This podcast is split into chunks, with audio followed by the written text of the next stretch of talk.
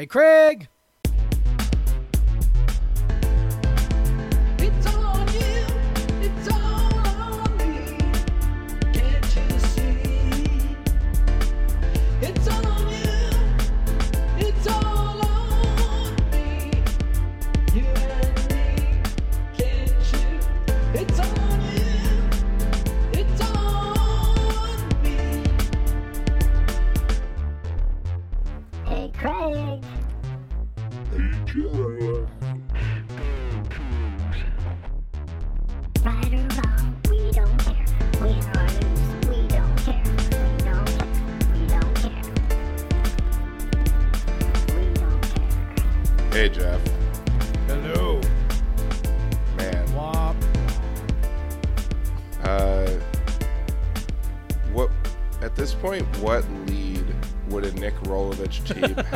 Have in the first half Well, this for is you to easy. feel like they're going to win the game?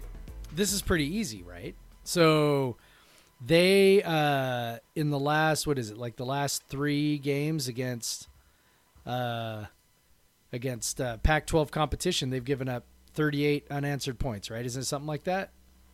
Or 35. 38 points 35 38 points in the second half. Right? 38 points in the second half against Utah, 38 points in the Well, second half the last USC. USC game, they gave up 35 in the first quarter. Right. So and then so, uh, so it Oregon USC. the same they've thing. given up 38 in the second half. Uh, they gave, th- but but USC was after Oregon, so USC went 35 okay. in the first quarter. Yeah, there we go. Okay. So anyway, And then I think the answer is clear. They would have to have a lead of 39 points. Eight in the second half, whatever. They would have to have a 39 point lead in the first half. That's what it would have to be. I mean, that's an easy one to answer. You thought you were going to stump me with that one. You thought you were going to get some sort of rhetorical answer. It's no, bar. it's very it's very concrete. 39 points will yeah, do I the thought, trick. I thought maybe we could discuss it more, but it's very 39 points. Will this do is the actually trick. this actually has a logical answer. Good lord. The fuck, Craig? Well, keeps this is killing me. podcast versus everyone. I'm Craig Powers. With me, as always, Jeff Nusser. Trying Hello. to find my mouse so I could click it. See, it's episode 132. It is Um, 132. Yeah. Yeah, I meant that. trying to find my mouse. 'cause, like I have, I have like the double screens, and and I when, Yes. whenever we record, I push my laptop farther back on my desk so I can put my mic in front of my face. Yeah, yeah. And so that kind of Yeah. messes up the you know the orientation of my screens. Yes. So Yes. I when I'm trying to go between them. So and but that also had double meaning for you, Jeff. So Yeah. whatever. Yeah. You- Yeah, you we had, you had to find your mouse. Trying to find well. the mouse. We right before we start. So for the listeners, right before we started recording, uh, my wife came in and was frantically looking for like a towel, and I'm like, "Why are you looking for?" I'm like, "Is there water? Like, what are we? What do we got going on here?"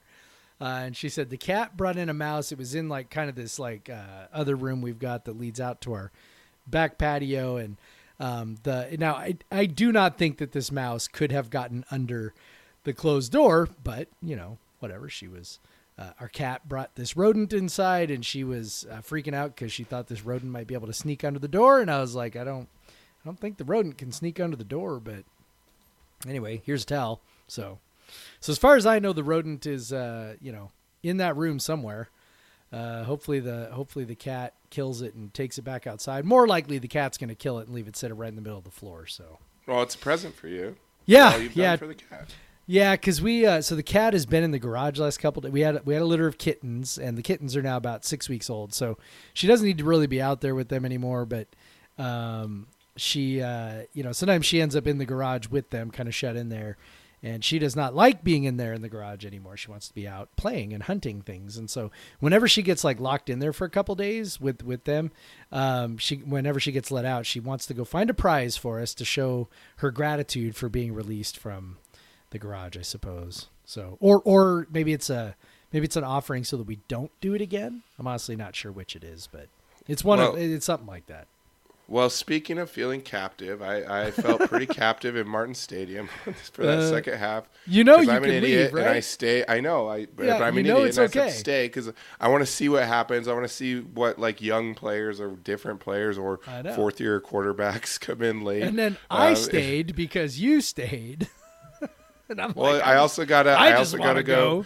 we we moved down and sat next to Emma and her dad, Casey. Oh well, that so was that was nice. that was that was so you know for the last was- like that the Cam Cooper Yeah, drive, we got yeah. to talk and and make fun of our stupid football team. Yeah, yeah. And and but uh, mostly our stupid football coach. But Yes. uh, I, I don't like making fun of the players too much. Um, no, no, it's uh, not their but- fault. Yeah. It's not their fault. Yeah. Yeah. So, uh, man, so the start of that game was I, I, I fell for it again, honestly. We always Well, do. It well, and it, it it's not just that they were just straight up dominating USC. Yeah. Like Yeah, it wasn't were. a fluky 14-0. It should have Yes. been more. Yes. Yep. Dropped. Uh, you know, if Calvin Jackson catches that throw, then it's it's it's more. You know, I mean, it, it would have been three touchdowns. Would have been twenty-one to nothing at that point. So Yeah, they had. So yeah, you look at the uh, the breakdowns, the quarter and half. Like first half, they had of a hundred. Well, USC did out because USC's final drive of the first half was 93 yards, which accounted for roughly half of their yards in that entire half. Yep. was their final drive. yep. First quarter, WSU's 139 to 40. You know, and then really they started slowing down in the second quarter. That's when uh, they were kind of start. USC was start, starting to figure them out. Some of that some of that was also field position though too, right? Like we had a turnover deep in their territory, yes, so that's part of it too. I mean, opportunity. There wasn't but we necessarily didn't the convert opportunity. those turnovers. Correct. You know, but that's what I'm saying. Though part of the yardage was there just wasn't a lot of field to work with at that point. But you know, I mean, it's Yeah, you know, that's fair. Yeah, You would just figure, you know, okay, like be okay. It'd be okay. It's gonna be okay, and then it it very wasn't okay. Second half. Well, it's so funny. as as soon as USC got that touch, it's like you, I knew I was gonna feel bad as soon as they broke through. Yeah. Because as as we we talked with uh, BA a lot, like I know you talked about too. Yep. Like they USC's it it didn't. It's not like USC was like having a letdown because they lost their coach. Like they were fired up. Well, they Like they I- wanted I- to win this game. I will say this: they they seemed a little flat early. Um, Well, like- they also changed their quarterback. yeah, I mean they they you know I I think WSU came out ready to play, which is great, um, and that is something that we do pretty regularly, so that's good, you know. Uh, and USC was a little bit on their heels in that first half. I mean, they, you know, yeah, they had, we knocked their quarterback out, nothing dirty, but you know, we knocked him out of the game. Um, you know, we get a couple turnovers where you know Who knows? That might have been bad for us doing that. Might have been, because as you detailed last week, uh, Slovis has not been great. So you know, I mean, uh, kind of everything was was going right for us, and and USC. I mean, I wouldn't say they were like hanging their heads, but it also, you know, they. It's not like they were jumping around celebrating the fact they were kind of getting smacked around a little bit, and then um and then that, you know, when that fourth down sequence, when that that goal line sequence happened, right when it was Yep. uh, you know, we had first and goal from the one, and they stuff us, and then they stuff us again, and actually, remind me of the order was was Jackson's drop on second down or third? It was down? on second down, I believe. second down. Okay, so they stuff us, and then okay, great, they're excited. Um, we get we we basically got him on second down, dropped the ball. Yeah. Okay. One of your best players wide open. Yeah. Right. So USC feels like okay, we got second life, and then um, you know third down they stuff us again, and it's like well fuck right, and then we're kind of there's the indecision: are we going to go for it? Are we going to not go for it? We end up calling a timeout, and I think that's probably kind of where it turned, because you know to that point I don't know that USC was sort of like like doing the USC thing, right? Like you were talking about the enthusiasm, the the engagement. Like like I kind of didn't sense it up until that point, and then so they have this timeout. They come out, they stuff us on fourth down when we have just a horrendous play call. Going to that speed option again is like that's like amateur hours. That's what high school staffs do, right? Like oh well, it worked last week, Let's and go to the exact same and play it- and it's already worked on once today. Situation. so let's just do it again and it's so anyway, just fucking irritating. And when they stuffed us on that, their sideline exploded. And I'm guessing that you know the coach, you know, interim coach, you know, he's he's kind of trying to find his feet too. But you know, I'm guessing during that timeout, had we not called a timeout, I would have liked our chances better actually. Um, because I am guessing that there was quite a bit of challenging of manhood going on uh, during that timeout. You know, you're USC, they are WSU, and you're bigger, badder, faster, stronger. And like hell, are you going to let them score here? And then when it's when they stopped it, it was like a whole lot of flexing, you know. And and you know that was the point at which when I was talking to Brian Anderson about this BA, I was like, you know, we were talking about, it, and he was like, that was the point at which I knew we were fucked. He's like, Well, I was- when I saw so- what they were doing, that's when I knew we were in trouble. So say I will say it, it wasn't exactly that perfect momentum tie turning because it was 7-0 at that point. Right. USC's pinned deep. Yep. Yep. They, they get a couple first downs, but still, the field position is still in WSC's favor. They get a short field. They come back and score. I was having this discussion with a random guy in the stands because he was like, "We should have kicked it." I'm like, "Well, like this touchdown we just or scored, it like was in part because we had good field position. You know? Right. So it's that's the math is weird. Yep. But but yeah, but so that's that's also why momentum is dumb and pointless. Whatever, like t- discussing momentum in a football sense is just Yes. silly because yes, Yes. you would have thought USC had all the momentum, but then they punted and WSU scored and took a bigger lead like Right. the very next drive. Yep. So, but really, but I, but I, you know, I agree with Brian though because they were fired up at that point. Yep. I mean, we have we still have enough talent on offense. We could move it down, especially with de Laura as quarterback. Like he'd still move down and score. And uh, sorry about my voice, by the way. I had a fun weekend in Pullman. Um, Yes, you did. uh, we still moved can move down and, and score because you know we still have talent on offense. If we have talent anywhere, we have it on offense, right? Yeah. Um, uh, but but but after you know that was it. We were done Yeah. at that point. Like that was our last hurrah. Yep. And it was just hold on to your butts. Yeah, because I remember at halftime after USC, uh, we should probably break down how USC scored their touchdown. Um, so we get them to get them to uh, what was the fourth down, right? Yep. You give them to a fourth down. They, it's a decision for them. You know, they they do they try to kick a long field goal? Do they go for it? Whatever. It's fourth and nine, and somehow we end up in a defense that puts Justus Rogers on a slot receiver, Yeah. and and and no, like again, not blaming Justus Rogers on that. He had no shot. No. Like the, he wasn't going to cover him. No. And Justice is like a faster linebacker and still had no shot. Yeah. No. No, that and that was uh that was more more than one time we got caught with a middle linebacker matched up against somebody. They had no business being matched up against. I know Travion Brown got burned another time in the second half. Um, I mean, I'm guessing since the middle linebacker was matched up, I mean, I'm guessing it must have been like a Tampa two or something type thing. Um, I don't know why you're not just running, you know, like uh, you know, cover three or quarters or something. Yeah, because if you give like- up a field goal, fine.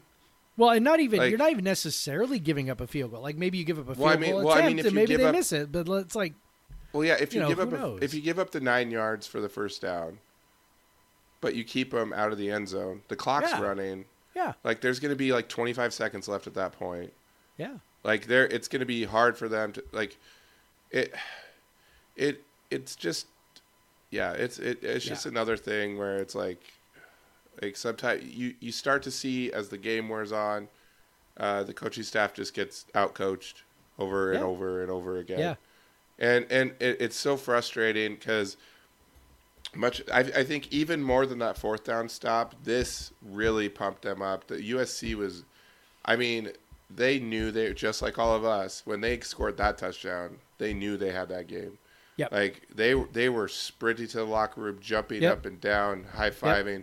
That was a huge huge play. Yep, and then of course Jayden de Laura gets hurt on Yeah. the ensuing pointless drive where he drops back to they kick it out of bounds, and I'm thinking, all right, well, 30 seconds, you know, uh, maybe, you know, maybe we can move the ball and, and do No something timeouts here. at that you know, point. Yeah, Yeah. but you know, I mean, clock stops on a first down, right? You never know. Yeah, if you if you if you get like if you come out on that first down, hit a hit a 15 yard completion, you're in good shape. Yeah, you're in pretty decent shape. So thinking, all right, well then uh, de Laura kind of tucks it and goes because there's not really anybody open, and then he gets whacked and twisted around. I guess I couldn't really see it from where I was, but um, you know, and that that ended up being the injury that you know caused him not to come in in the second half, and will very likely doom at least our our, our next. Cause game. him not come in So- for a well, bit. yeah, cause him not to come in, and then cause him to come Well, in, and then we'll cause talk him about to leave that. again. What the f- God, Um, I, I don't know, man. It's I, I will say this that that touchdown when that touchdown happened, I had the same feeling that USC did, which was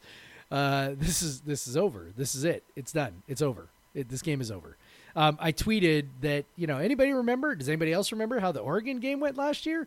And uh, and everybody got mad at me, including thing, yeah. you, including I you. I didn't get mad at you. I just said, you were yeah. just like, "Shut up!" You know, it's like quit like, saying that. do we have to think about no, this right now? I mean, I didn't want to, but I was like, you know, this is like exactly like that game, right? Like, you know, we we we look great, we, we got a lead, and then we and then we puke it up with this giant, uh, really inexcusable big play.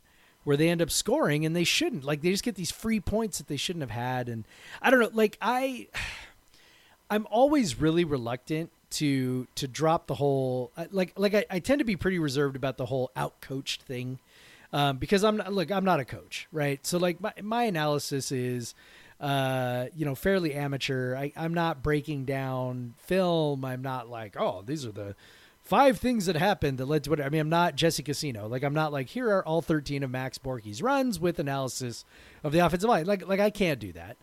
Um, but what I can say is when you are consistently getting your ass kicked in the second half, you're getting out coached. Like there's really, I don't think any other uh, explanation for it. I think last year I, I tried to explain it away by saying uh, that you know, okay, so we're we're, we're really sha- like we don't have a lot of depth, right? The COVID stuff.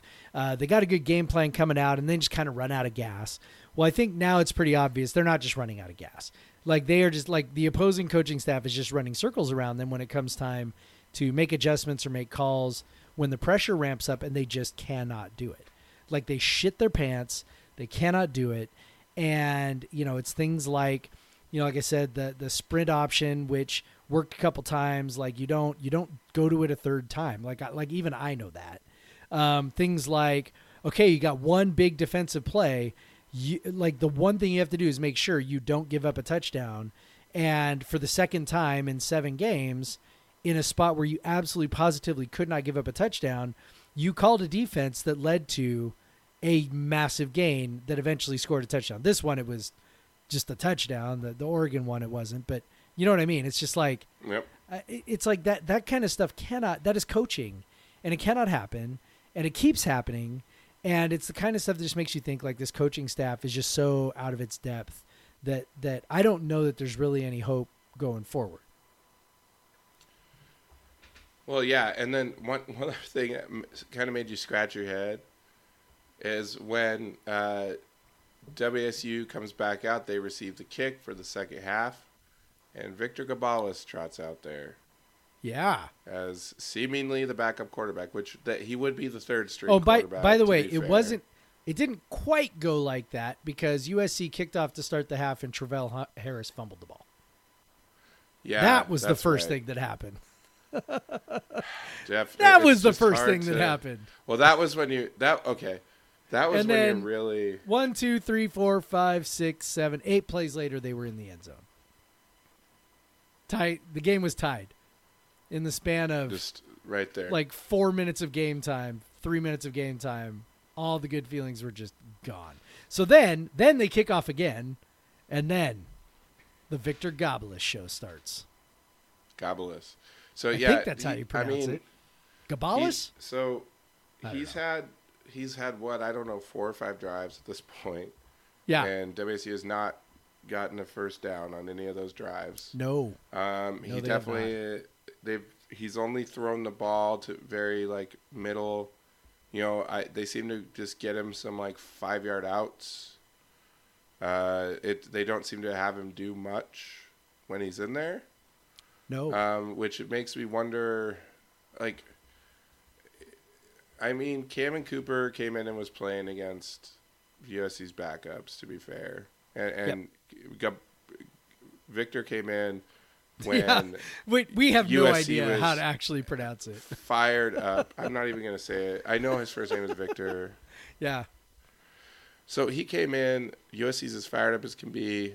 The game is on the line. Whatever. So it's not really a comparison, right? Right. Right. But we saw some things like Cabin, his mobility, things like that. But it makes you wonder, like, what is guy, this guy looking? What is Cam looking like in practice, man? yeah. Because, cause, like, Victor doesn't look that. It looks like they're, but and to be fair, he is the third string quarterback. Yeah. So you, you you basically at that point have had your two starting your your your two first two quarterbacks are down to injury. So you you know you could kind of give the offense a little bit of leeway there Yeah. because you, you're you're down to no one, and their third quarter negative two yards oh my the god. entire quarter. Let me ask you this. So I have a question for you. So do you have so you you, you mentioned like okay, I, I wonder how bad Cammon Cooper's looking in practice, right? Do you have any faith at all that Nick Rolovich has any clue who actually the better quarterback is? Um, no, I mean especially when you're looking at the de Laura versus Guarantano thing. Right. Because that I mean, was I think so it's pretty clear that de Laura is a better wrong. quarterback. Yeah, Yeah. that was so obviously and blatantly wrong. And we heard from people at practice that were like de Laura outplayed him. So it, you know, they're not necessarily experts either, but they watch a lot of football, and sure. you know, I trust it. I, I, it's, yeah, it's it's just uh, who knows what politics are going on in that QB room. Yeah, because I mean that's I- the thing. Like I'm going like uh, you got four quarterbacks on scholarship, right? You got you got de Laura, you got Guarantano, you got Cooper, and you got Xavier Ward, right? So you got these four guys on scholarship, and your choice to come into the game against USC is your walk on. And and no shade against walk-ons. Walk-ons are awesome. They serve a wonderful, important purpose for the program. But I also know that you are Some generally records, all Yeah. the passage records. the like you're generally in deep shit if a guy who's a walk on is playing quarterback for you, especially against USC, right? And you're talking about okay, so what was that total in the fourth in the in the third quarter? Negative negative two yards. negative two yards. So I mean, as I'm looking at these drives, you know, and again, I don't want to pick on the poor kid. Like it's not his fault. Like he's he's put in this situation. His first drive, uh, completion for zero yards, completion for four yards, punt. Uh, second drive, uh, completion for six yards, incomplete pass, and that was when we actually had Travell Harris kind of on like a little corner route um, Yeah, from the inside. He just overthrew him. Overthrew, overthrew. Yeah, it, just overthrew him and then sacked. Okay, so six yards, incomplete pass, uh, ten yard sack where a blitzer he just never ever ever saw the blitzer coming. Um, dude came kind of like a like a little just a like a heartbeat delayed blitz. Um, just never saw him and got clobbered. And then the next drive is uh, first time he drops back to pass on second and 10 uh, in the end zone. He again gets clobbered. Um, maybe not totally his fault. His offensive line didn't do him any favors, but still had no idea, did not see what was coming, got clobbered, fumbled the ball. USC recovers and and scores a touchdown to make it 28 to 14. That happened right in front of me. And I'm just like, oh my God. And then, so this is when Jayden de Laura comes back. Magically, his knee is okay. Right? Yeah, right. So no coach would ever put a guy in a game that maybe he was still hurt. So it's 28-14 when de Laura comes in, right? Yes. Right. So now you've given up 28 consecutive points, uh, including a couple of touchdowns, while uh, Gabalis has done nothing. de Laura comes in and promptly heaves a ball down the right side that is easily intercepted. And then five or six plays later, another touchdown. 28-0 in the second quarter. or third quarter, I'm sorry. 28 0 in the third quarter. in the third quarter. Uh, And then- 172 total yards to negative two total yards. Oh my God. WSU ran what? Eight, nine, uh, Yeah. 13 plays. Yeah. One was an interception. I guess 14. One was a fumble. Yep. Well, no, because that, that'll be included in the rush attempts. So, it yeah, just, Yeah. gosh. So, Okay. no, 12 plays. 12 plays for negative two yards. It's not So- a good, not a good thing. What were you thinking when de Laura came back in? This doesn't matter. We already lost. Why are you doing this? Yeah. And like I'm looking at it going like okay and I if he- know it's like if he wasn't well ahead. enough to play before, why is he well enough to play now? Right? Yep. And my assumption was that he talked his way into the game. Uh, it certainly seems like that's what it was. The the way that Rolovich described it was that de Laura gave him the thumbs up. so he so he went back in, and it was obvious that he could not throw. Like whatever was going on his knee, and and it was his plant knee, not his uh, not his push not his push leg, but his plant leg. Um, but still, like he was just not able to get on top of his throws at all. The the uh, the the deep throw was underthrown. The other throws were sailed, like he just could not get on top of his throw. Um, and so then, okay, now I want to know what are you thinking when third down rolls around and Gabalis comes running back in?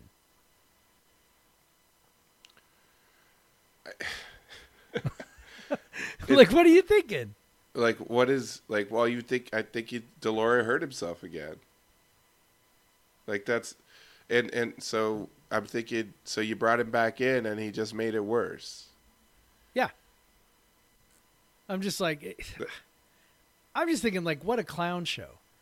Like, the coach literally has no, and I know that, like, I know that so much of this is going to sound like piling on. Like, I get it. Like, if people, anybody listening to this is like, yeah, well, Rolovich can't do anything right. These fucking guys hate Rolovich. Well, you're right. Okay. You're right. But it's like, you know, people earn the benefit of the doubt, right? So if Mike Leach does something weird with the quarterback, like when he did that weird yo-yo stuff with with uh, Luke Falk and Tyler Hilinski that year in 2017, and we're like, why is he doing this? Why isn't he doing that? You know, like Mike Leach has earned some benefit of the doubt with how he handles quarterbacks, whether we agree with how he did it or not or whatever. Like he's earned some benefit of the doubt. Rolovich has not earned that, and in fact was pretty famous for fucking with his quarterbacks in Hawaii. Not famous, but like known for that. And it's like, and I'm watching this, and I'm just going like, man, like, what are you doing? Like, what are you doing? Why are you doing this? And I, I don't know, man. Like, I just like, like I try to give him the benefit of the doubt where I can, just so that at least I can sort of appear impartial. But man, he makes it so hard. yeah and and i mean yeah it sucks that they you know if, if you thought de Laura was fine to play why did why did you put gabalis in for two Exactly. drives? Exactly. Like, he, why didn't de Laura just keep playing? Why did it take? You had an entire halftime to figure out if he could play. yes. You, you like what? So what happened in the next like? So finally Yes. it was like, oh crap! Well, we're in deep shit. I, I we better put de Laura in now to save the day or mitigate the loss or whatever. Um. And and again, like they they're definitely getting some bad luck with these QB injuries, no doubt Yeah. but still, you know, it, it doesn't make any sense. Like if you think the guy's injured or can't play, leave him out. Like it's, yeah. It- if if if he can't talk you into it in the 15 minute or 20 minute halftime, that well, what did he do in the ne- the next 20 minutes that convinced you? I'm I'm, I'm He so did nothing. I was right there. I was right by the sideline. I could see what was happening. He did nothing. It's not like he was testing out, running around. Uh, it's not like he was, you know, kind of throwing the ball, trying to get loose. Like I would understand it even if, like, so Oh, they by the way, that, did you see Guarantano warming up Yes. as well? yes, he was throwing Which with Xavier Ward, and I'm like, I don't know, man. Well, it's funny. Rolovich said he was emergency quarterback, and I was like, it, I think at that point it was like thirty-eight to fourteen. I'm Yeah. like, this is not emergency. No, Just run, just put a running back in the backfield and run straight forward. At this point, Yeah. Every, everyone wants to go home. Like Yeah. it's I don't know. I mean, if if de Laura had been in the locker room Gabalis comes out, nobody can find de Laura, and then de Laura comes jogging out of the locker room. Okay, let's give it a go, right? But it's like he came out with the team, he had the brace on, he was just kind of standing there. And then now that you're down by two touchdowns, you're going to bring him in? Like uh, BA and I talked about this too. Like they put de Laura in these positions to be a hero. And it's like what do you think you're going to get when you put a 20 year old or a 19 year old in a position to play hero ball? Like like this is what you get. This is what you get. And uh, and it's and it's not good. They just the coaching staff really does look clueless. Um, and that man that is that is a tough thing to watch. That is a tough thing to watch. I mean we we have not had to watch that in a very long time. And um, you know there's going to be a lot of comparisons here to paul wulff uh, over the next few weeks um, which you know are uh, maybe somewhat valid, but also somewhat invalid depending on how you're comparing them. Um, but in terms of like just being out of your depth, that's a valid comparison. These guys are so far out of their depth, um, and that is that is just frustratingly heartbreaking for sure. Oh, and I- and I think uh, the the natives are getting restless still. Oh, yeah. the amount of touches of, that Max Borghi gets, because he's th- 13 touches this game. That's it. No I- catches, 13, 13 rushing attempts. I think he got hurt. Uh, he looked like it. Yeah, He there he there looked like there was a hitch. Yeah. He he took one hit and I don't remember exactly when it was. It was in the first half. Um, where he got chopped down But he kept pretty playing. He did keep playing, no doubt. No doubt he kept playing cuz he's tough as hell, but um, he got chopped down on his leg and kind of came off the field and was was doing he had a little hitch in his giddy up. Um, to the point where you're kind of like, well, eh, that doesn't look good. Well, then he comes back, you're like, oh, he's fine, and then I, I think it was probably a combo. I think he wasn't totally fine, but I also think, you know, USC, you know, did their USC thing. I mean, after that first quarter, I don't know how many rushing yards we had after the first quarter, but it definitely was not much. I could look. Yeah, I can look. Um, so they had 14 in the second quarter, and then in the second half, uh, they had 32, 46 rushing yards, and they had 53 in the first quarter. Yeah. And some of that in the in the third quarter was sacks. There were two Yes, sacks, sorry. but yeah, but so still, I'm not, I'm not seeing the running back. But uh, still. numbers. but still, that's uh, you know, we figure okay. So there were two sacks. I think he lost. Just I was just looking at it. I think the two sacks he lost ten yards and five yards. So minus fifteen. So we had three rushing yards outside of the two sacks. So two carries for three yards in the third quarter. So in the second quarter and third quarter, we had seven, uh, seven, 21 rushing yards on ten attempts. well, in the second and s- third Uh, Cammon Cooper had a couple runs Yes. he was in as well. Yes. So he, he had. So if you're looking at, you take out the quarterback running stats. That's that's seven carry seven or I'm sorry nine. Nine for twenty six. Yep. So the running backs had 21 for uh, 73, Yeah. and Yep. Max was 13 of 72 of that. Yep. Really awful. Really, really, really awful. Oh, I'm sorry. I was looking at Mac. I gave McIntosh's stats to de Laura, so there was less QB run, QB yardage in there, but whatever. Um, so just add 20. So there was 93 rushing yards for the running backs. On, uh, yeah, McIntosh wasn't. Uh, there was, uh, there was a, uh, I believe it was a third and one, and it was, I think, of the second, the third quarter. Uh, and they had uh, Gabala, or they, not, I don't know if it's Gabalis, but they, they had, uh, USC had three guys in the middle. Like, and the, they had a nose tackle and they had two linebackers. Like, and they had McIntosh in. And you're thinking, just hand it. Like, just get the yard. You're struggling right now. Just get it. And they don't do it and they punt. And, um, but, you know, whatever.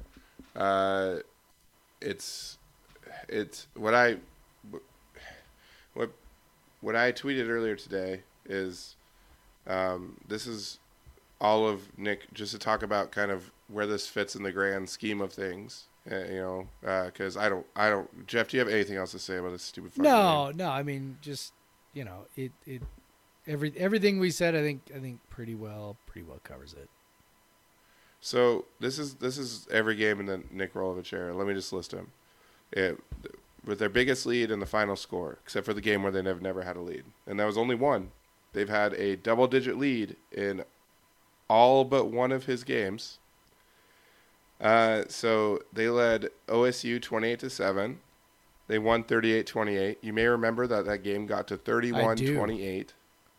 I do. Um, and then they got a, I think, uh, a, a, a, they used a, you know, a, not a trick play, but a kind of a Yeah, nifty little their most play. creative play, which was Yeah. smart. You know, it worked. yep. We were hyped. Yeah, we were like, look Then at Nick next- Rolovich, creative little play to get a touchdown. Then the next game they come out, they're up 19-7.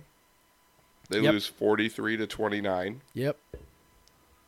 Then the next game, they give up 35 points in the second in the first quarter, and then lose 38-13. Uh, they led Utah 28 to seven. Then gave up 38 consecutive points to lose 45-28. We all remember that one well. They led Utah State 23 to 11. Uh, can't forget this one. Then lost 26 to 23. They led Portland State 30, 37-10, won 44-24. That one doesn't really matter. The, the, but they led USC 14-0. Again, gave up 45 straight points, topping their previous record of giving up 38 straight points um, to lose 45-14. So, in one, two, three, uh, so three of those games, four of those games, right? Yep. Double digit leads, and not, yeah, like double digit leads, and they end up losing. In three of those games, lose by more, two touchdowns or more. And then the other one, they didn't get the double digit lead until like eight minutes left in the game and blew that. So, Yep. um, it's it's a disturbing trend to say the least. Like to just get completely, like just get completely demolished in Yep. second halves over and over and over again, and especially in the then when when you look at the games against the Pac, the last three games against Pac-12 competition, I know two of those against against Utah, like U- USC, and one was against Utah. But also, is USC really that good? We don't know.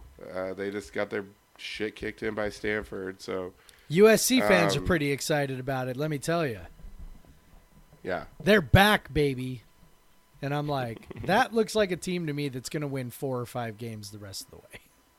like, Yeah. like that does not look like a team that's going to suddenly rip off six or uh, seven or eight wins. Um, so But yeah, it's I don't know. good for and, them. And and like like you said, like it's we're we're not coaches. Like it's I I can't explain exactly like why this keeps happening. Other than you know, from our perspective, it's like well they're getting out coached. Like it that the the other team figures out what they're doing in the first half, and then they just f- counteract it to the extreme. Like it's it's it's nuts. Like I, it's it's crazy that this th- same thing can happen over and over again. Well, I'm, I'm, I'm- all I'm ears if there's another explanation. Like if there's another explanation for how this Well, happens over and over, I'd, I'd love to hear it. Last year, you know, we just thought, okay, well, they were down so many players due to COVID protocols Yeah. that they were just running out of gas. Well, that's not the case this year. Nope. And the same thing is happening. Yep. So I don't know how else you explain it, to be honest. I Man. don't know.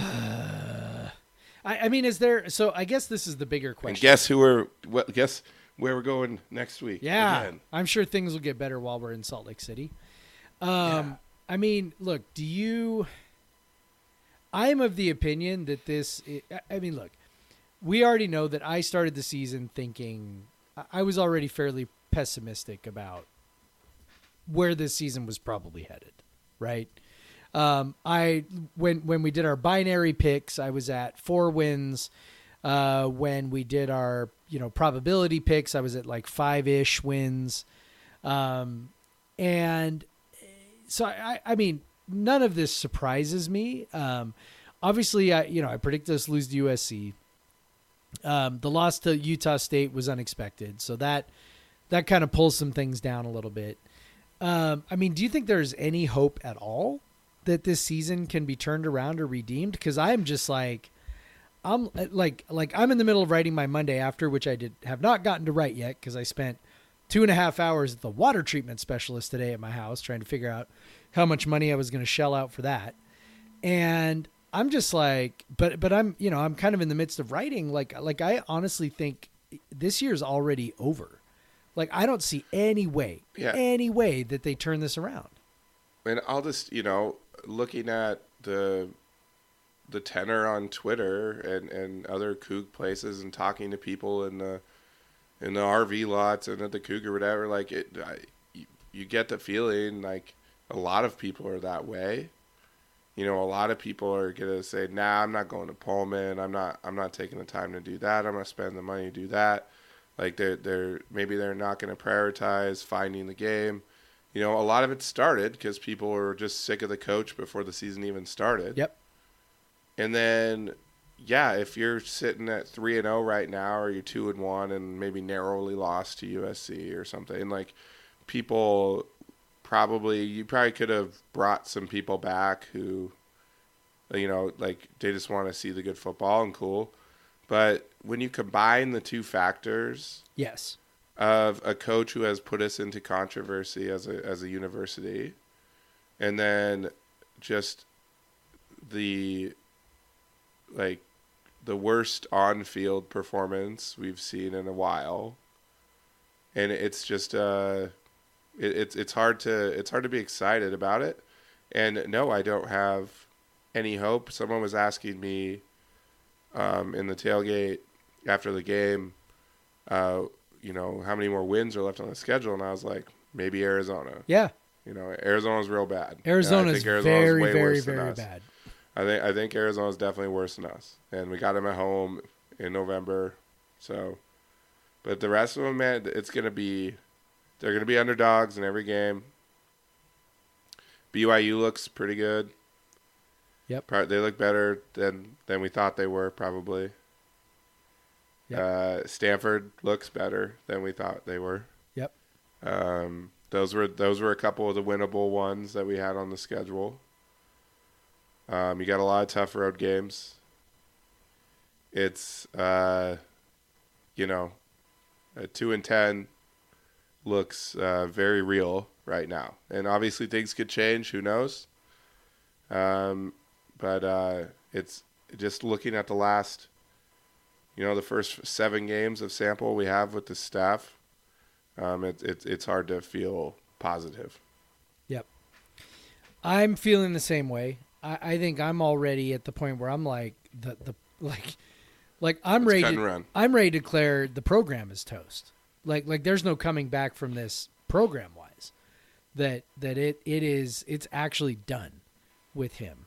Um and it's not just him. It's like it's it's the you know it's the whole coaching staff, right? Like they all play into things like those collapses. Uh, you know, obviously somebody is making the play call that leads to that touchdown at the end of the first half, but also, you know, was was there a blown assignment? Maybe not. Maybe it's just the play call. But it's like, okay, so either it's it's a dumbass play call, or uh, somebody blew a coverage, and either way, it's on you, the coaching staff, right?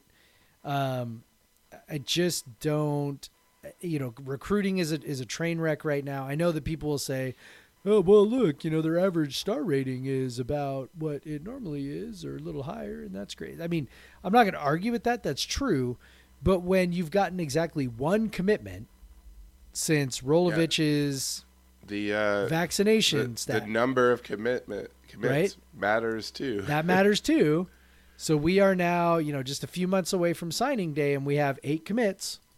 And the only commit we've gotten in, since Rolovich announced he was not getting vaccinated is a guy who, uh, you know, for you know, for all we know, may turn out to be great, but also was a not rated recruit who has been like a backup on his teams. Like, you know, like maybe we're out in front of the game on that. Maybe the kid's going to be amazing, but you know, I mean, let's let's be real about who has committed since Rolovich announced that he was not getting vaccinated back in July, and it is it's it's man, it is bad.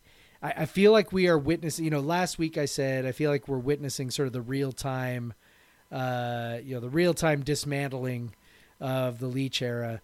I, mean, I'm at the point where I'm like, we are full on death spiral. Like we are in a death spiral, and only one thing can solve it, and that is like wholesale change. And I don't know who. So somebody, I don't even remember who. I think it was. I think it was Brian's friend AJ was kind of pushing me at the tailgate, like, "Well, who do you go get? Who do you go get?" And I'm like, you know what? That's not my problem. Which sounds kind of funny or weird, but like, really, that's not my problem. I am not the AD. It's the AD's job to know who to go get. I don't know who's that's, available. That's just like a that's just like a different version of a sunk cost fallacy, right? Like I don't know who to go get. Like just because I can't name a person doesn't mean there's not somebody better. Like that's not my job. That you know, if I'm the AD, my job then is to figure out, okay, this guy sucks. Our program's in a death spiral. You cut bait sooner rather than later before you do any more damage. You just say, you know what, it was a mistake. We got to go get another guy. It's a university friendly contract. We know that, right? So if we do it at the end of this year, I think he's only owed a couple million dollars, which in the grand scheme of things is like nothing. As as as Yeah, awful gave- as that sounds. They, Chun paid seven point two million dollars to get rid of Ernie. Right. And so, okay, so a couple million dollars to maybe make him go away, right? Yeah, five. You know, so- four years. Yeah, I- three years, four point two. Yeah, I don't know. what- I think it was seven million dollars total that he was paid. It was a lot. under Chun. It was a lot. It was too much. Too much. Um, but this is already. We, if if anyone wants to draw any comparisons to Paul Wulff, Paul Wulff made six hundred thousand dollars a year. Yeah. Yeah. Nick Rolovich makes three million dollars a year, And I mean, and that's just part of the market right now. Honestly, it's not. I don't even. I don't even like. I, I think we said like it. It's when he got hired. We said like the salary was higher than we would have thought, but the trade off is the university friendly buyout. That's yeah, the trade off. which may be a big deal soon. Yeah. I mean, it's only a percentage of his base salary. It's not even 100% of his base salary. It's like, what is it, like 60%, I think? Something like that. 60% of the Mhm. base salary is all he's owed for any years for which he is fired without cause. And that's the Well, other anyway- piece. He might get fired with cause too. So who knows? Well, and I'll, I'll say this: like you know, Coug started. You know, you started CougCenter right when Paul Wulff was hired, Literally. and we spent a couple years just trying to figure out ways that it wasn't a total epic disaster. Like we're just Yeah. trying. Okay, maybe it was this, but then there was just a point, and for you, I think it was the Seattle game against Oregon State in 2009 Yes. where it, for a lot of people it was uh, where it was just like no this doesn't work Yep. And so now i think we're a little more sensitive at least you and i are Yes. i'm not saying we in, in the royal way Yes. you and i are a little more sensitive to issues with coaches Yes. especially with coaches that don't have a long track record of success you know because even leach it it took a couple years until we started kind of I think it was about three years until we were started kind of like before he t- before he turned it around, you know, whatever the famous Jeff Nusser article, whatever. like it was, Yeah. it was, it, it was, but that was after he went three and nine, six and seven, three and nine, and then when it was two and two Yep. in his fourth year. Yep. And you're like, okay, maybe he can't do it here, maybe. But then, of course, they run off a bunch of wins and whatever. But yeah, it's it's uh, but I don't see that. And the part of the reason I don't see that is because Rolovich has never done that at a major program before. Right. So why should I believe that he Right. can do it? Like his best season is nine and four at a at a Mountain West school, and we did give him credit because it was a very tough place to win. So yes, that was impre- nine and four carries a lot, but still, he he hasn't done it against a, at a Power Five No. school. He hasn't done it in Pullman, and so far he's two and five, and with a, a lot of very unimpressive games in that two and five stretch. The thing that I took away from the Paul Wulff experience is that, and, and this to me is really the only thing that's sort of comparable. I think the other stuff's not comparable, right? I mean, the the two of them took over the program at totally different places. Like the program was already kind of cratering at the end of the Doba era. Um, Paul Wulff took it over, and, and a lot of people forget this too. Paul Wulff took over at a time under scholarship reductions, right? They had had major problems academically with APR, and he took over. I, I mean, I think they were down like seven or eight scholarships his first year. So, Yep. like that, that's a big deal. Okay, so totally different circumstances under which they took Like USC lost ten scholarships a year for all their stuff. Right. Like which, uh, but uh, that just shows how big those Yes. APR penalty. We've Yep. seen we've we've seen that's a huge penalty compared to what other schools have Yep. gotten for Yep. you know things that are perceived as bad, which now we don't Yes. see as bad. But um, evidenced by ASU. I, I so that's where it's comparable, and then but but it- sorry, that's that's where it's not comparable is that they took over totally different things. But where it is comparable is the biggest thing I, I think I learned from the Paul Wulff era, um, God bless him, is that it, like when you know it's not working, like when you can see it's a disaster, trust your gut and just be like, okay, like this ain't it, right? And so you mentioned that like th- that Seattle game against Oregon State was what pushed me over the edge, and that is true. That was the moment at which I was like, okay, I am ready to be done. But if I'm being really, really honest with myself, the moment at which I sort of knew it was done was that second year um, in Seattle against Hawaii when they got absolutely, totally outclassed. no, that was the game. That's what I'm saying. That Well, was no, because so was. so the Oregon game. it was a Seattle game. Yes, I think maybe I just but that Oregon State wrong. game was definitely. I remember you texting me during the Hawaii Yes. game and being like, "Ugh, Yeah. fuck this." Yeah. Like I'm so pissed. I think I was living Yes. in Nashville at the time. The Oregon State game was definitely when I was like, okay, I am sure beyond a shadow of a doubt, this is done. This is over. It's never going to happen. It's never going to happen. But in a moment of like, like if like in a moment like of honesty, if I'm being like brutally honest with myself, I knew at that Hawaii game, it was done, and that was the second year. I was like, this, this, like this ain't working, and but I didn't. I I, I held on for a couple of years. Now part of that is Paul Wulff's a good guy, want him to succeed. Like like that legitimately was part of it. Like he's one of us. He's a good dude. Like I really really want this to work. Um, and so I tried to look for as many reasons as possible why it would work. But the honest truth was, I knew in that second year that this was not going to work. And I think that like when you see that, go with that. But but now you look back and you're like, why didn't we realize it was not going to work when they lost 66 to 3 to Yes. Cal and then 58 nothing to Stanford and 69-0 Yes. to and and then 60 whatever to like 14 against Oregon Yep. State. Like it just these scores over and over again. We probably should have like yes. it's just because we couldn't possibly believe Yeah. that the floor could be this low without some crazy shit Yeah. happening. Um, and it, but we know now that no, it can just be that the staff is in over their heads Yes.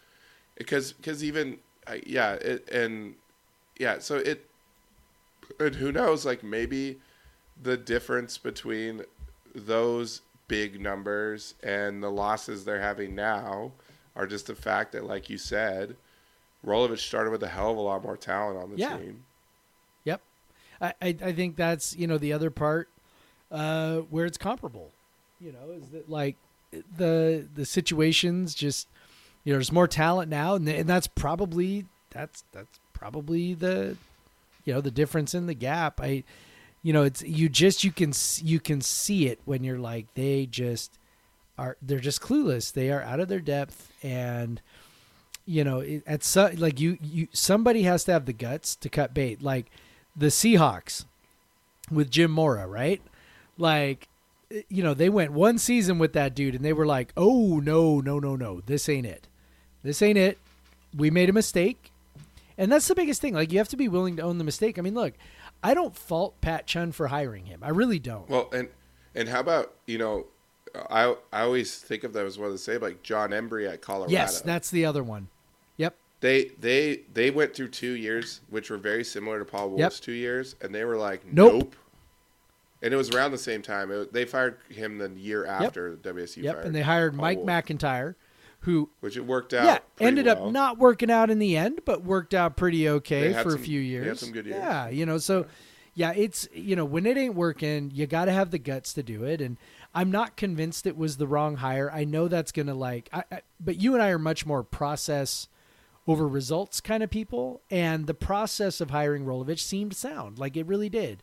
Like for so many reasons, it seemed like a good hire. Looking back now, you can see sort of like red flags, but um, but you know, I don't fault Pat Chun for getting a hire wrong. That happens to everybody. Um, where I will fault Pat Chun is if he doesn't look at this situation and go, like he's got to go, like he's got to go, and we got to do this again. And you know, okay, so we try and get it right this time. And look, maybe Rolovich isn't such a disaster if he doesn't, you know, walk into a pandemic. I don't know. I tend to think that what we're seeing now in seven games might have taken three or four seasons to play out. I don't think we end up in a different spot in the end, but you know, it's it is what it is. Seven games, and you know, he he clearly has torched, you know, taken a torch to everything that Mike Leach built, and you know, you better get rid of him before it gets any worse. And hopefully, you you sort of, um, you know, stave off any more damage by doing that. Yeah, but I'll say to a lot of people that are, uh, um, you know, think about not going back and all that stuff, like go, not going to Pullman and all those things. Like I'm, I still have really enjoyed going to Pullman this season. Being of two minds, knowing full well that I am done with this coach, even from you know the first game, and I've been still just having the same time of my life every time and, and enjoying the Pullman time. So if you're able, it's still you can still have a good time. You get all of your WSU stuff in. Like you still get them good vibes. You just have to start uh, placing less importance on the football game. Yep. Just knowing you're there for the football Yep. game. And then if something good happens at the football game, sure, yay, have fun. Yep. But uh, but otherwise, it's just like, you know, I, I've I've I've had fun with my friends. I've had fun with family. I, I you know, it, it it's been a good time.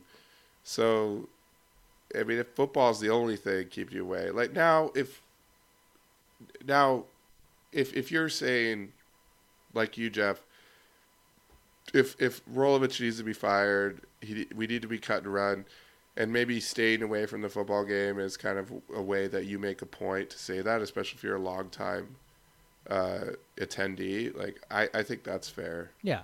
You know, like if, if if you're like just like you know I can't support this, and I can't support the university employing this person, then that's fair. Yeah. But but if you're just like oh I can't handle watching shitty football, but you like going to Pullman, that's still pretty fun. And there's a lot of cool businesses and cool people you could support. Yep. But so so I'm, not trying to get on my soapbox, although I am a little bit. I'm just telling you my experience, and I've had an absolute blast. I had an absolute blast with Emma and, and Casey and you Yeah. and your kids this weekend. Um, and just getting just just them enjoying Pullman, Emma enjoying Pullman for her first time as a as a 21 year old Yeah. and, and or you know as an as a as a, a, a legal age to drink. Um, so it was cool to you know see that you know, and, and it was cool to take my mom last week and take my dad the first week, and so I've just I've just had fun. I, I got to um, you know have a weekend with one of my good friends Corey this weekend and. And all that was that, that's all been fun. There's still fun to be had, Yep. but again, yeah, if if if you want to if you want to say like screw this, we're not attending for that, then I, I totally Yeah. understand. I'm just saying you can still have fun. Like like don't don't let it don't like if you got tickets to a later game and you're like oh man this is gonna suck. You you could still make a good Pullman weekend. It's still it's there's still good times to be had. Just just know that the football's gonna suck. I agree. I agree. Should we take a break? Finally. Let's take a break.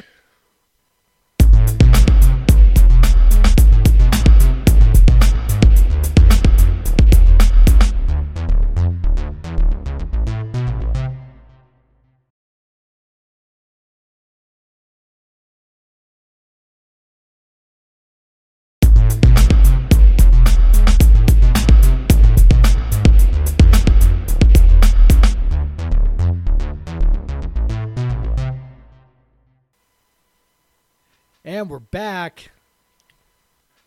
Well, you know, Jeff, I had a, I had a really good weekend with my buddy Corey, Yes, you did. uh, but I, I, I think I went a little hard. We, we went pretty hard. You did go you know, hard. we, we, we, we obviously we're we're good. We we've been good friends since Wazoo, so we had plenty of nights like that at Wazoo, plenty of weekends. yeah, but you're not we just never 21 stopped. anymore, Craig.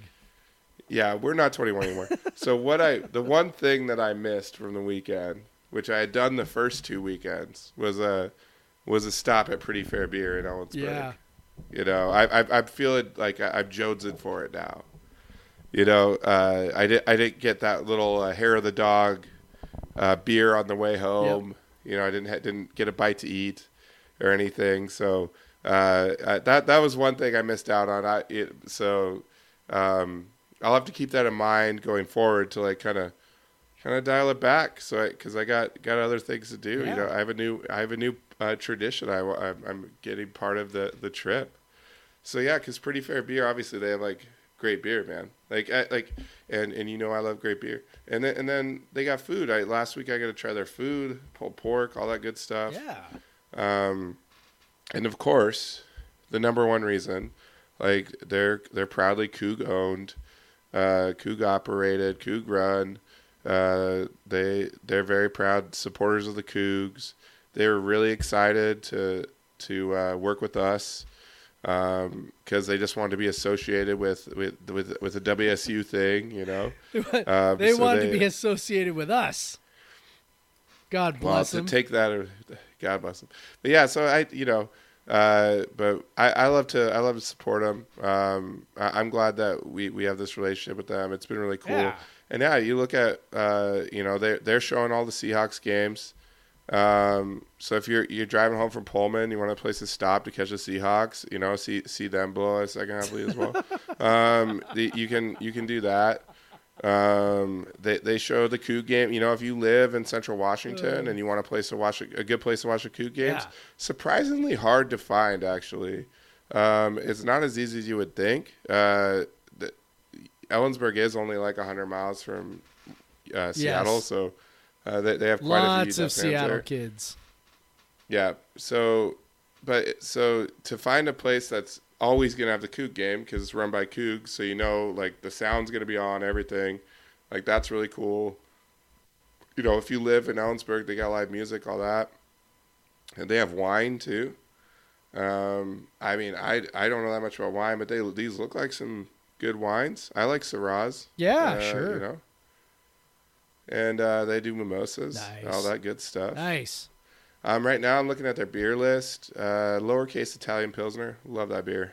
Um, you know, you got, again, beers from Varietal, beers from uh, Dwinell Country Ales, beers from Wander. These are breweries that you do not normally get in Ellensburg. No. So you're not, if you're driving, if you live in the middle of the state or you're driving through the middle of the state, um, that you're not going to be able to stop at any other place that has a beer like Yep. this, you know?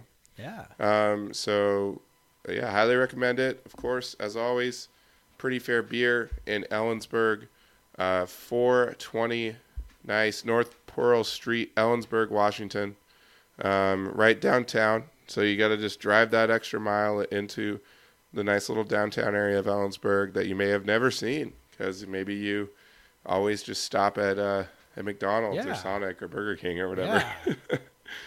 Um, so check it out. Drive on into town. Go to Pretty Fair Beer. All right, so my Pretty Fair Beer beer of the week. Um, I'm I'm looking forward to you telling me about it because I'm sure that you are familiar with the brewer.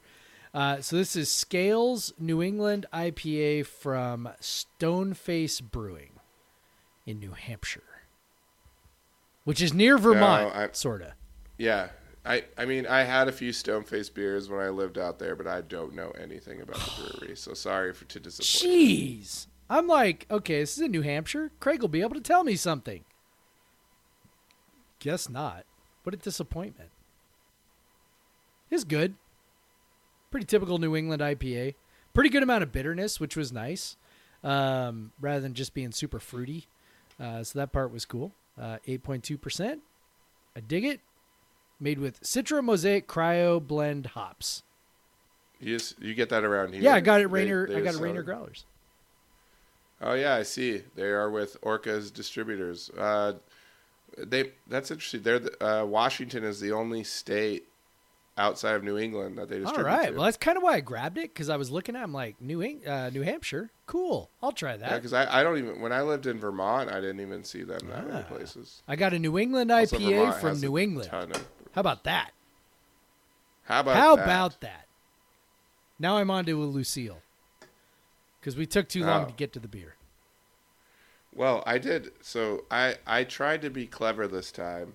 I started with my kind of my backup beer, and then I waited to get my pretty to drink my pretty fair beer of the game until now. But there's just two 12 ounce beers, and so they're already gone. Both of them are gone. uh, we we talked for a Yeah, lot longer about the game. Well, we probably talked for a lot longer about the coaching situation Yeah. than I thought we would. Um, but my pretty fair beer of the game is uh, one that oh I got a little bit left. Um, uh, one that uh, you know I, I tried really hard to find when I was in Pullman, and I'm gonna say thank you to uh, well Michelle, and then whoever Michelle's friend was that sent her a picture of it at grocery outlet. Um, after I'd already called the brewery and they said that they didn't have any cans left, and then they're gonna can more in a cup in uh, in I think nine days they said, so it'll be about a week from now. Um, but this is uh, we always find our way back Ah. home, even if it's a little hazy pale ale from Paradise Creek I Brewing in uh, Pullman, Washington. You might Yes. know. I might have I heard have that. heard of I've it. heard of that town. Um, so this is uh, just so it's not like a hazy pale ale like that you would like a New England style. Uh, I think it's just more unfiltered. It has a little bit of haze, kind of like Bodhi. If you're like in terms of like the appearance, if you ever had yeah. Bodhi, uh, I know you Of have. course I have. Any of the people. So if you've poured Bodhi out of the can and looked at it in the glass, or you've had it on draft, it is a little bit hazy. I wouldn't call it a hazy IPA, but um, it, Definitely but this is, a, unfiltered. is you know a little bit a little bit hazy pale ale, living up to its name. Um, this, is, of course, is a collaboration. Um, I, it was with uh, Tony Poston of Coug Store um, and uh, College Hill Threads, um, and it the proceeds go to benefit uh, students in Washington State pursuing a, career uh, a career in the wine and beverage Yeah, management I industry. love that. Uh, so beer supporting beer and wine. So very cool. Um, and students who want to work in. So it's nice, nice sessionable beer, four point seven percent. So great for tailgating. Uh, if you got to be drinking all day while you're tailgating, four point seven percent. I like that. Um, yeah, it's it's nice. It's got a for four point seven percent. Got a lot going on. Uh, nice little bitterness on the back. Um, it, it drinks a little more body than a typical session pale, so I, I you know I enjoy it. Uh, I got I got you know a few more, so it might be kind of old by the time I get back to Pullman, which will be October 16th. But I'm, I'm definitely gonna try to hang on to some so I can have it there, and hopefully they'll just have more to buy. Yes. Um, another is a shout out for Tony Posen and and and Coug Store College Hill. Yep. Uh, I just got in the mail a book Oh, today that's awesome. uh, called Butch's Game Day, and uh, so got to give that to my daughter and read that to her, and it's really, you know, Butch. Butch gets up and he goes to the Coug and he goes to Ferdinand's and he goes tailgating, all this stuff, and so I'm really excited to when I take my daughter next month to recreate that book with her. That's gonna re- be really fun. So, but yeah, check it out. Um, by the time homecoming rolls around, hopefully they'll have uh, more uh, cans available. If not, it seems like they distribute it around town. Got it at grocery outlet. They had a sign right out front, grocery outlet, about the beer. So maybe grocery outlet's kind of one of the preferred vendors. I'm not sure. Uh, if you don't know, the grocery outlet is where the old ShopKo was in Pullman, up on that hill. Um, so yeah, uh, check it out. Uh, it obviously supports a scholarship. Uh, then you get to fi- you get to have the most local beer possible in Pullman um, while you're in Pullman. And I did see, I thought I see saw Tony say on uh, Twitter that he expects it to be distributed uh, around the state, but we'll see about that. Seems like they're selling it pretty good in the area, so that might not be might not be possible. But um, yeah, check it out. So uh, we always wait find our find our way back home. even if it's a little hazy pale love ale. Uh, Paradise Creek. That's my pretty fair beer beer of the day, beer of the podcast. Uh, as always, this uh, segment, our beer segment, was sponsored by Pretty Fair Beer in Ellensburg. No. Proudly run by real? Check it out. Yeah. Sponsored by. Oh, that's cool. I think we, I think Uh, we got it covered. move on I think we got it covered. Now let's move on to our unsponsored segments. Um, let's talk about the soccer Well, team. we are a soccer school after all. We are, and they uh, they're on a roll. They I mean, they as we talked about last week, they had some unlucky um, unlucky results. Still, they're six and one and one overall. Yep. And they've switched to a young, as you were mentioned, they switched to a younger goalie, and they have not given up a goal since then, right? No, they have not, and they the offense is still humming right along. And you know, I know they uh, so they went on the road this weekend down to Colorado and played. Uh, let's see, they played uh, Northern Colorado, I think, Northern. right? And sorry, I'm Yeah, pulling up pulling up the schedule here because I'm a little bit behind. So they played Northern Colorado, and they also played. Oh yeah, they played Denver. Their last three games with this uh, with this freshman keeper, they've won by a combined score of eight to zero. Kansas, Denver, Colorado, all three games on the road, all three games smoking the opponent. Um, these are good good signs, Craig.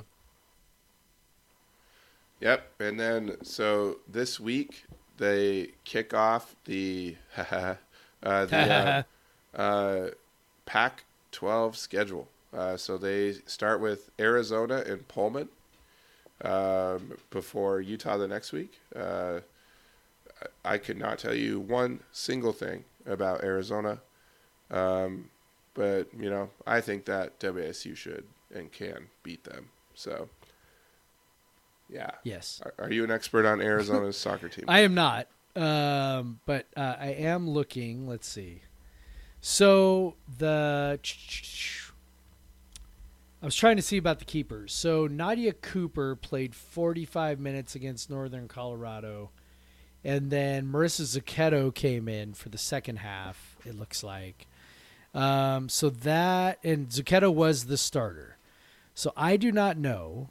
I do not know if uh, if this is a the the switch to Cooper is a permanent change, or was a uh, maybe an injury change. I'm honestly not sure, so I'm, I'm a little I'm a little confused. But Cooper at least had been playing. Uh, she played you know the game against Kansas and the game against Denver, uh, both of them shutouts, and uh, she had a, a few saves against against uh, Northern Colorado. So yeah, I don't know. I don't know about. I'm I, I'm looking for clarity on the keeper situation, but um, I don't see any yet. So, but they uh, the offense, the offense for sure uh, has a click, and Grayson Lynch seems to be sort of the uh, the linchpin. Ha, ha, ha, ha, ha.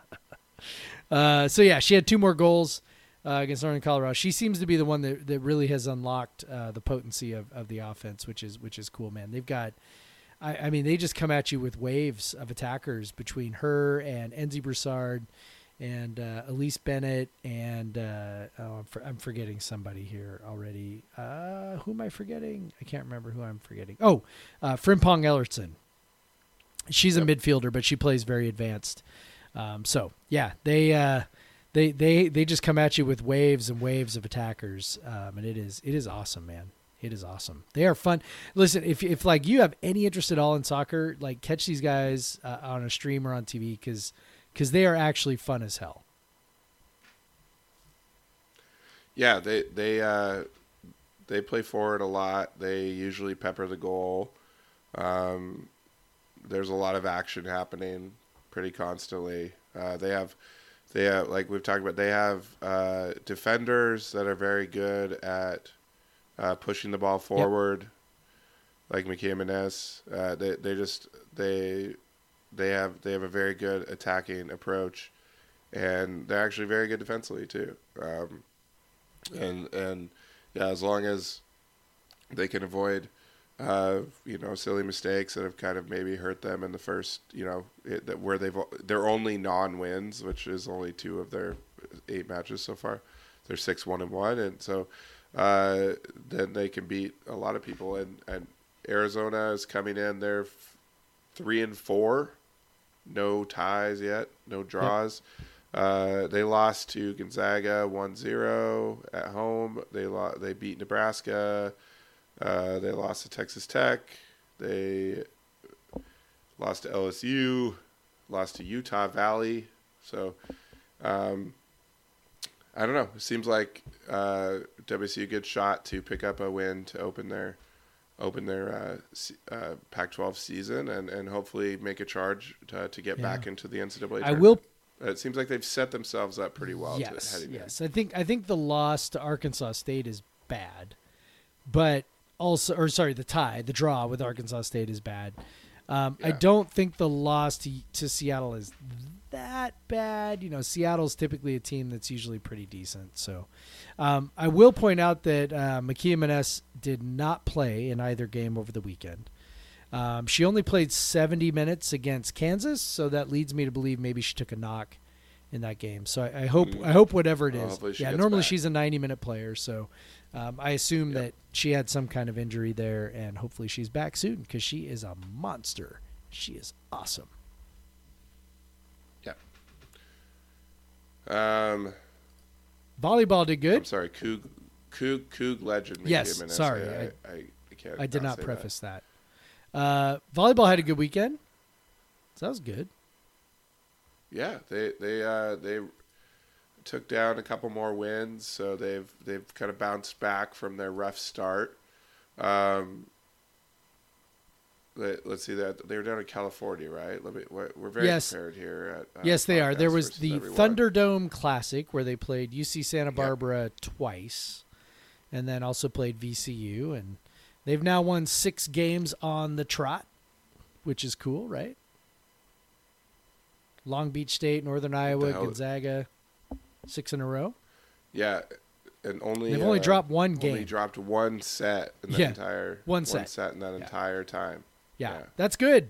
That's good. So hopefully they are right. Yeah. You know, both of these teams are get soccer and volleyball both uh, start conference play this week. So Yeah, Colorado on Wednesday uh, for volleyball. They're ranked, and then uh, number 24, and then uh, UW is ranked number six. They're coming in to Pullman uh, this Sunday.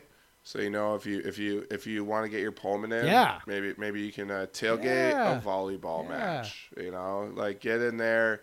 The, the the Apple Cup on the on the volleyball court. I don't know what if what you, if there's like a, a well, and I for a volleyball think. I think Um, soccer. Yeah, soccer's at home too. So you could go Friday soccer against Arizona, and then Sunday volleyball against Washington. It's a pretty good doubleheader. Pretty good weekend. We should do that sometime. Check it out. We, we should. should. But you know what? I just drove to Pullman three weeks in a three weekends in a row. I think I could take one off. I Yeah, think I, can. so. Sorry, sorry, every sorry, sorry, sorry, soccer, volleyball. Yeah. I uh, I think my body needs Yeah, I a think rest, so. or my liver. I That's right. say. We'll watch it on TV. Yeah. If as long as we get the uh, the uh, the cast, whatever Apple Yeah. thing, Apple Yes. thing is working Yes. fine. Um, yeah. So all good stuff. Um, anything else? No, I think that's about it. I think we I think we All covered right. it, man. So we took a break and then talked for a whole 17 minutes after. Um, I'm sure the listeners are Thank you for sticking around. yeah. Hey, the ones, well, especially this week, there won't be people driving to Pullman. Sometimes you want your podcast to be even Yeah, yeah. longer when you're on a long drive, so you have to switch No them doubt. out as No often. doubt. you're like, oh, how dare you do a short? But uh, this is a short episode for us, as long as we don't end up talking about something. Um, but yeah, I don't think we're gonna do that. If you can, if you want to follow me on Twitter, I'm at the Craig Powers.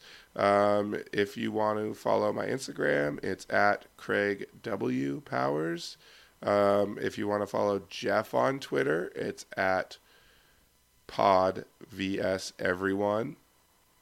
If you want to send us questions and comments, uh, podcast vs everyone at gmail.com.